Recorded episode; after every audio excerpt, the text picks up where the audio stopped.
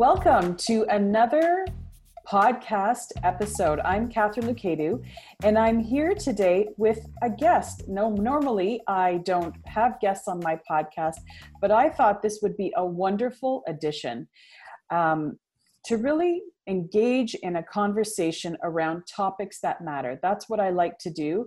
I like to, you know, um, introduce topics, introduce mindset. That's why this is called Mindset Medicine because I think that sometimes we avoid subjects or topics that not everyone is comfortable talking about, or maybe we just haven't sat back and become self aware of what we're thinking. Sometimes we don't take the time to become self aware of what's going on within us and around us. So I have a lovely guest today. Her name is Kady Romano. Oh my gosh, I knew I would get this wrong. Romagnuolo. Romagnuolo, you got it. Yeah, and we're going to be having a conversation about um, things that others may stigmatize that are actually really important surrounding mental health. Yeah. So, welcome, Kady. I'm so glad that we were able to connect and do this today. Thank you so much for having me here. I just love your initiative and, and what this prod, uh, podcast brings to light. Well, I'm you know it's something that i started just because i thought that i needed to move away from all the training all the time you know training and teaching and everything. And it's all focused on business and success and so on. But what so many people don't realize is that all of that starts with your mindset. You know we've been going through some challenging times right now and i find a lot of people are finding it hard to get back up again and continue on in maybe a new environment, maybe it's a new virtual environment, but all of that doesn't depend on the training and the skills. It depends on your mindset to get you out of bed in the morning. Yeah, you're absolutely right. And it's the layers underneath, right? So we show up in our lives as business professionals in one way, but where does all of that actually come from? You know how is it yeah. that one person is able to thrive in a position where there's a lot of you know fear and tension and stress happening at home and you know outside yeah. everywhere in the world and how can one person thrive and manage to seem to be okay and the next person is really you know perhaps struggling and maybe hiding that they're struggling because yeah. that might not be acceptable for them in their view of what they're going through exactly so tell let's let's tell everyone a little bit about you. Um, i actually think that we have been in real estate the same amount of time. This will be my 12th year as well. So you know it was it was a hard learning curve i'm sure for you as it was for me. But tell me where you started and how did you end up here where you are today? Because i think you're on a slightly different somewhat the same but slightly different. So tell us a little bit about you yeah, thank you. It's been an interesting track. So I started real estate in 2008 in my early 20s, and we were seeing a downturn in the market for uh, 2008 as well. And it was a challenging time, but I had wanted to be a real estate agent honestly my entire life. It was one of those things at 16 years old when somebody would ask me out of high school, you know, what are you going into next? And I said, real estate. And I would get this look like, okay, but what are you going to do first? like, where are you going to go to school first? yeah, yeah. and I just could never see anything else. And um, I grew up in an area that was really, really challenging to be in.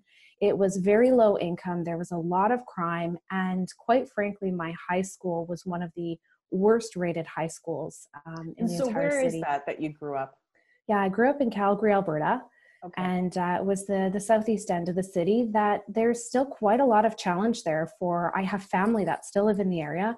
I uh, moved when I was 19 years old from there to Toronto, where I started my career shortly after. And I've really lived on my own since I was about 16, just trying to I guess, actively get away from what I was involved in back then or what you were kind of forced to be around. Mm-hmm. And I found that throughout my career, you know, I started with a lot of ambition and goals and did the trainings and everything. And then all of a sudden, all of my kind of past trauma and fear and worry and struggle that I had grown up in really hit the wall at a certain point. And so I was having so if I can just stop you for a second. So mm-hmm. you moved from Calgary to Toronto. Right. And you were young and you yeah. got into real estate. tell the listeners because I know that there's going to be real estate agents who are listening. So before we go on to a little bit further on in your story, what was it like being in a new city as a young agent? Because maybe not everyone would have taken you as seriously as you would have liked. Yeah. So what was that like for you? Oh, it was honestly really disheartening most days. So I did my best to portray the person that I thought I was supposed to be in the industry, right? Oh, I love I, that word that you're supposed to be. Yes. yes. And, you know, God knows it's different for everyone what we yeah. think we're supposed to be.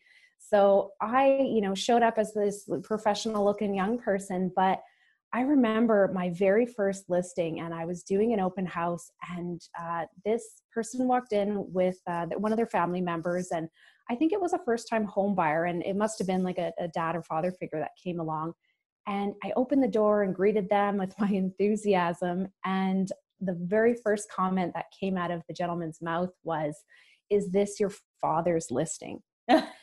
and I was in shock because, you know, it was my face on the sign. There was no other co listing person. And I just thought, wow like what what do i look like to you that i'm not capable to be the person here as the professional and yes. it was very challenging i found that my age really worked against me it still mm. quite honestly does after 12 years i I've been fortunate to not age too much in terms of you, my. I was going to say you still look very young, so uh, yeah, yeah, so I can, I can see that.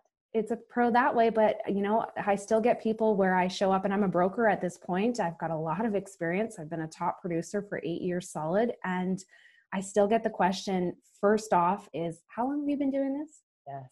You know and you know where that kind of place is coming from. So yes. it was def- definitely challenging to make sure that i was staying out of the weeds with where my mind would go after a comment like that you know did it tend to sabotage how I thought about my felt myself. Did I really have what it took? Is where my mind would immediately go to. What are they mm-hmm. seeing in me that they're wondering, why am I not the person that you know I'm supposed to be? Is what kind of circled immediately. Yes, yes.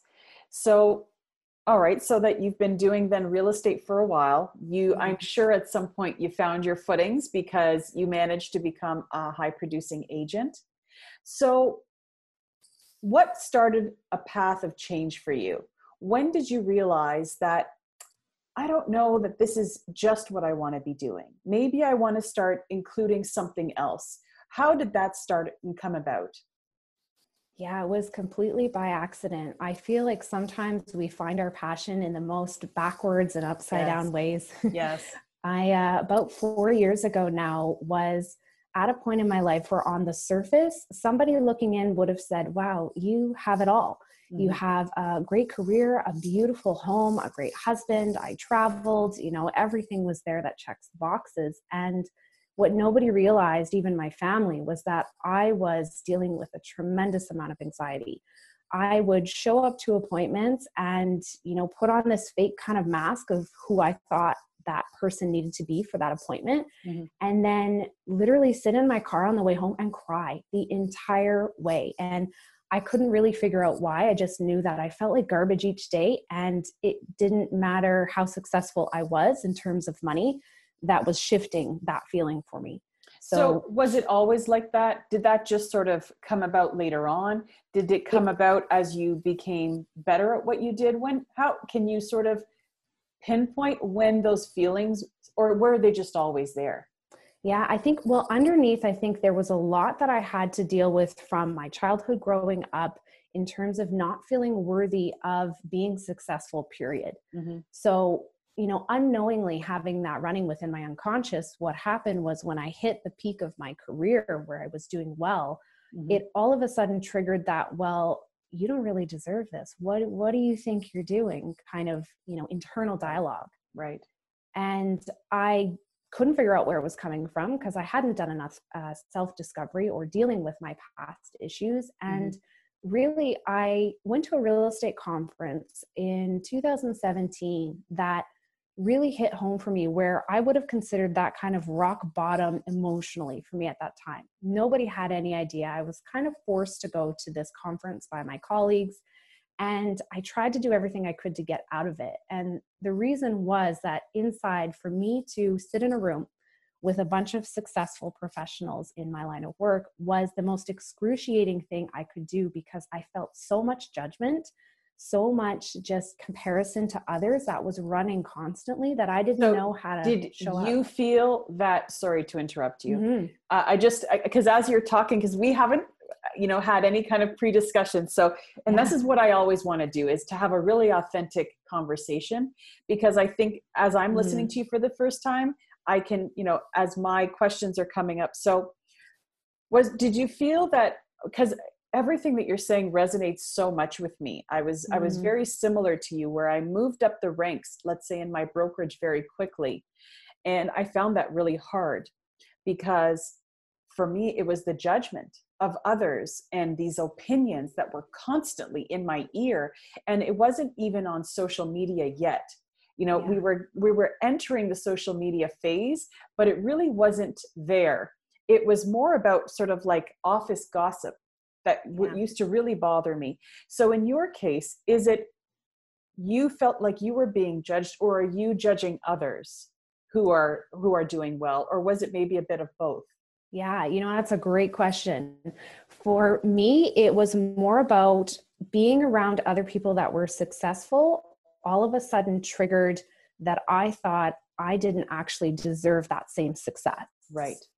And, you know, that was rooted very, very heavily and deeply into the surroundings growing up where it was survive for your life. Your peers actually meant danger. And there was a lot of gang activity where I grew up and I tried my best to stay out of um, what everybody else was doing. But as a young person with no real guidance, it, it's really tough to do. And so when I eventually, 10 years later, ended up being at a successful point in my life, I still had that same anchor to, you know, my peers meaning danger so there was this almost this flip switch that was happening in my mind when i was around other successful people right. that it it meant danger it meant fear it meant yes. this wasn't who you're supposed to be around and i mm-hmm. couldn't make the connection for the longest time it just showed up that's as panic attacks wow that's really yeah. really fascinating so all right so we're at 2017 yeah. you're at a conference how are you feeling sitting there and and what are you doing now? So how are you getting through the conference and what's going through your mind? Because obviously that's sort of like a pivoting moment where mm-hmm. likely after that i imagine is when things slowly started to evolve into something different. Yeah. So sitting there was excruciating. I was dealing with a lot of physical symptoms of my stress at the time. I had a lot of hair loss um, just from stress. I had severe symptoms of IBS. It was very difficult just sitting there being in a room. And I remember going out to kind of a breakout session. It was a training um, conference, and there were these two people there that were from more of a holistic type of training. It was about emotional well being and what's happening unconsciously. And I just, something really struck me, right? Something really hit home with what they were saying. And it was the very first time I said to a stranger, or anyone for that matter, I'm really struggling with anxiety. And the release of those words, I felt so much shame. Mm-hmm. I was just, it was as if I had told somebody that I had like just done the most heinous crime. Right. right. Is what yes. it felt. Yeah. And that was the catalyst that really shifted things. Was saying something and then you know what is the next step from here? Mm-hmm. and, um, i've now ended up you know three years later i'm a master nlp practitioner. I am certified with the american board of hypnotherapy. I work as a quantum change process practitioner.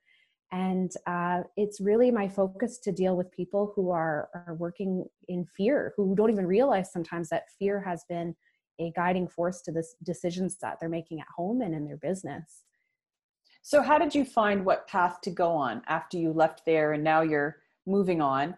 Mm. You know, you've now almost it's almost like going to confession. You've now just opened up your heart and said, "This is what I'm going through." Yeah. So, so then how do you go and you you move on to all of these um, wonderful different disciplines that you're now learning and have learned? Yeah.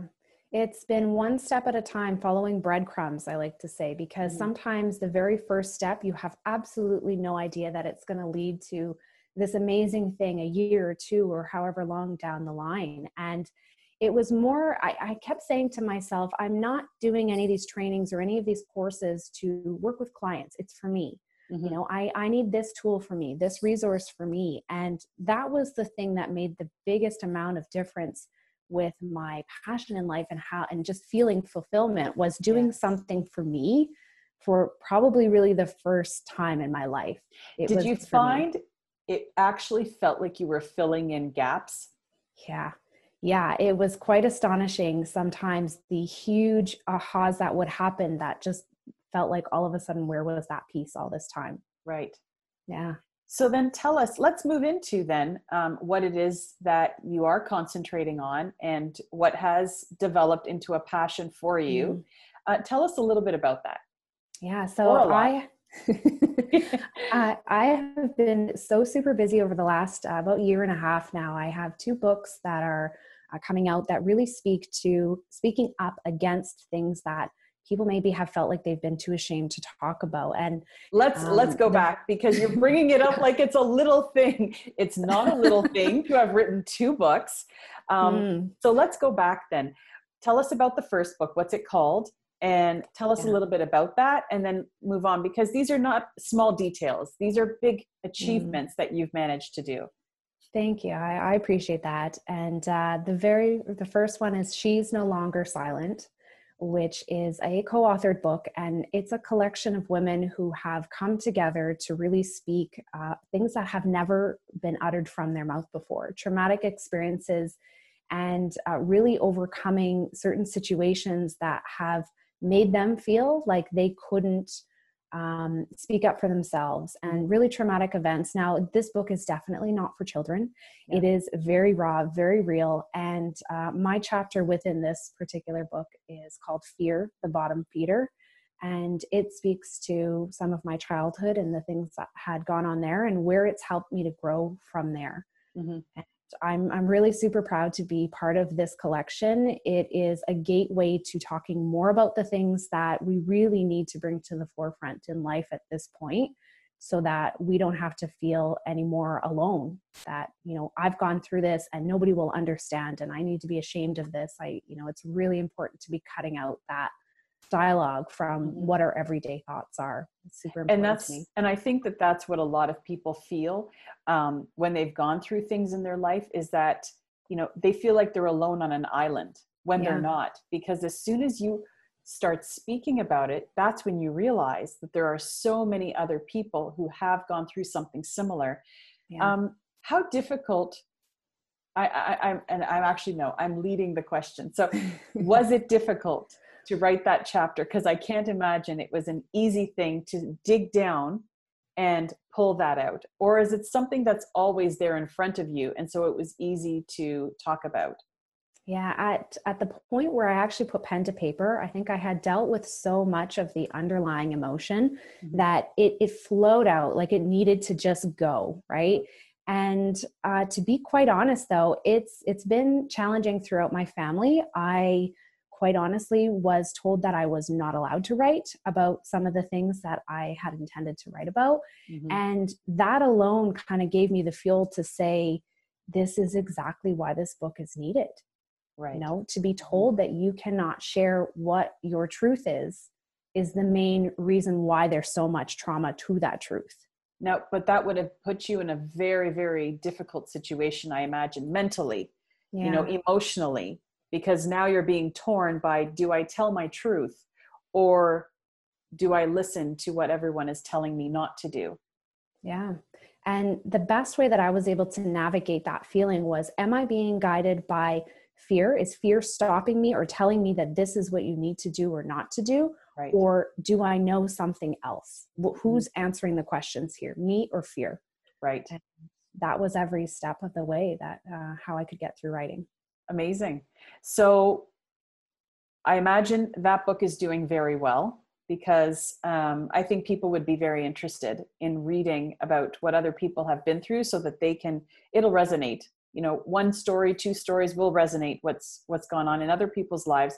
So then, mm. how did that lead to the second book that you wrote, and what's yeah. it called? So, the second book is Home of the Soul, and it was something that came completely unexpected for me. I hadn't anticipated writing this. It's a very, very vulnerable book. Um, it is my solo book, so I'm the only author within this title. And it talks about the three years that were the dark night of the soul for me. The part that broke me and ultimately transformed me into who I am today, and how I've been able to look back over all of those breadcrumbs to see that they were all completely necessary for me to be where I am and to just really appreciate all of those moments and that struggle. And it's a pretty phenomenal story. It's written as a true story. I have had some really strange and interesting encounters that have happened mm-hmm. um, throughout my life, and it's it's a pretty phenomenal story. Oh, that's amazing. Um, so tell us then, in having written those two books, bring us to where you are today. Today, I am looking to do more for advocating the biggest thing that is in my heart right now is helping others to realize that you don't have to feel like there is something wrong with you if there is something going on that doesn't feel good. Chances are somebody else is dealing with that. And if they're not, it's important for you to step up and be that person that maybe is for everyone else to follow. And um, I'm working on a few projects to advocate for. Um, so, Indigenous Women of Canada is really something that is near and dear to my heart for mm-hmm. many reasons. I write about it within Home of the Soul. And I'm looking to put together some fundraising and advocacy programs this year to really tie into what's been happening globally as well. And yeah. uh, what a lot of people don't realize is the numbers are staggering for um, missing and murdered Indigenous women in Canada. And it's something that we need to really look at and mm-hmm. understand why this is going under the radar. Yeah. Yeah, it is. Um, there are a lot of serious issues around in, Indigenous people and where they live and how they live, and just what's going on within their society and the help that they do need. Yeah. Um, so that's that's wonderful that you are a proponent of that and you're moving forward and trying to give that a voice. Yeah, that's um, important. So, what kind of message would you like to to leave everyone with today, other than the fact that they should go out and buy your mm-hmm. books and read because I think it may be something that would help them.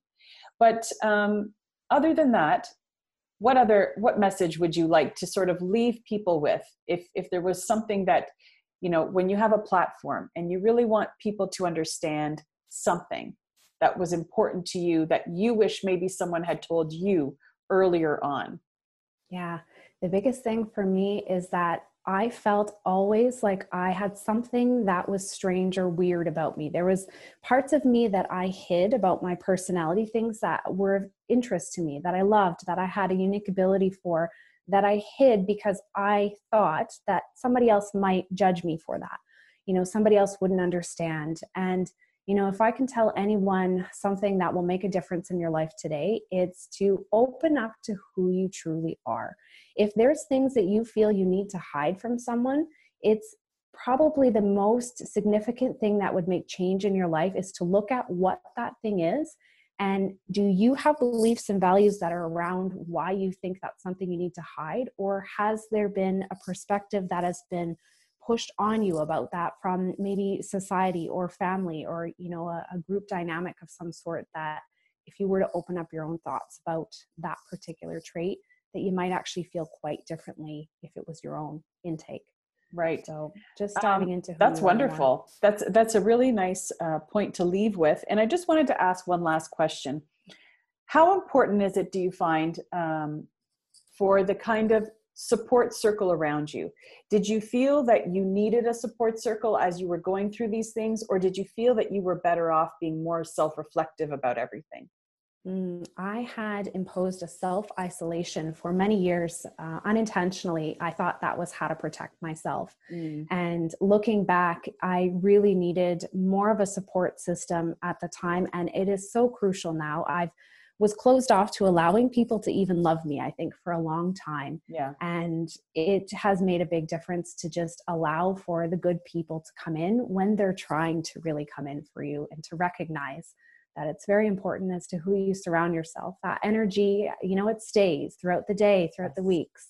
Yeah. It's hugely important. And you feed off the energy of the people mm. around you. So it's really important. I mean, I find at this point where I'm in my life that the energy of those around me is so important because you have to conserve it you know you good energy needs to be conserved because i find that there's a lot of negative energy so if you can conserve a lot of your your good energy then it helps when you're encountering some of the negativity out there.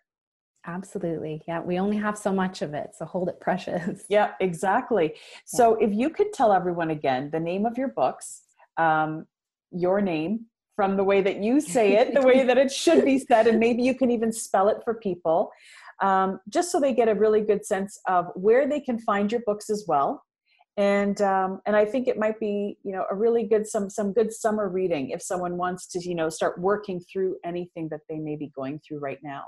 Yeah, thank you for that. So I'm uh, Kady Romagnuolo, again, is how you say my name. And there's a bunch of funny letters that you don't need in there. and uh, yeah, spelled K A D Y R O M A G N U O L O. And uh, I use Kady Mindset Coach as, you know, really the short form. So my website, Kady Mindset Coach, is uh, where you can find uh, the tabs to my books. They are on Amazon as well. So the first one is She's No Longer Silent. And the second is Home of the Soul. And again, they're on Amazon and my website. And um, my publisher is an amazing powerhouse of uh, just so much amazing energy. And, and uh, she has uh, GBR, which is Golden Brick Road Publishing. We've got information on there as well.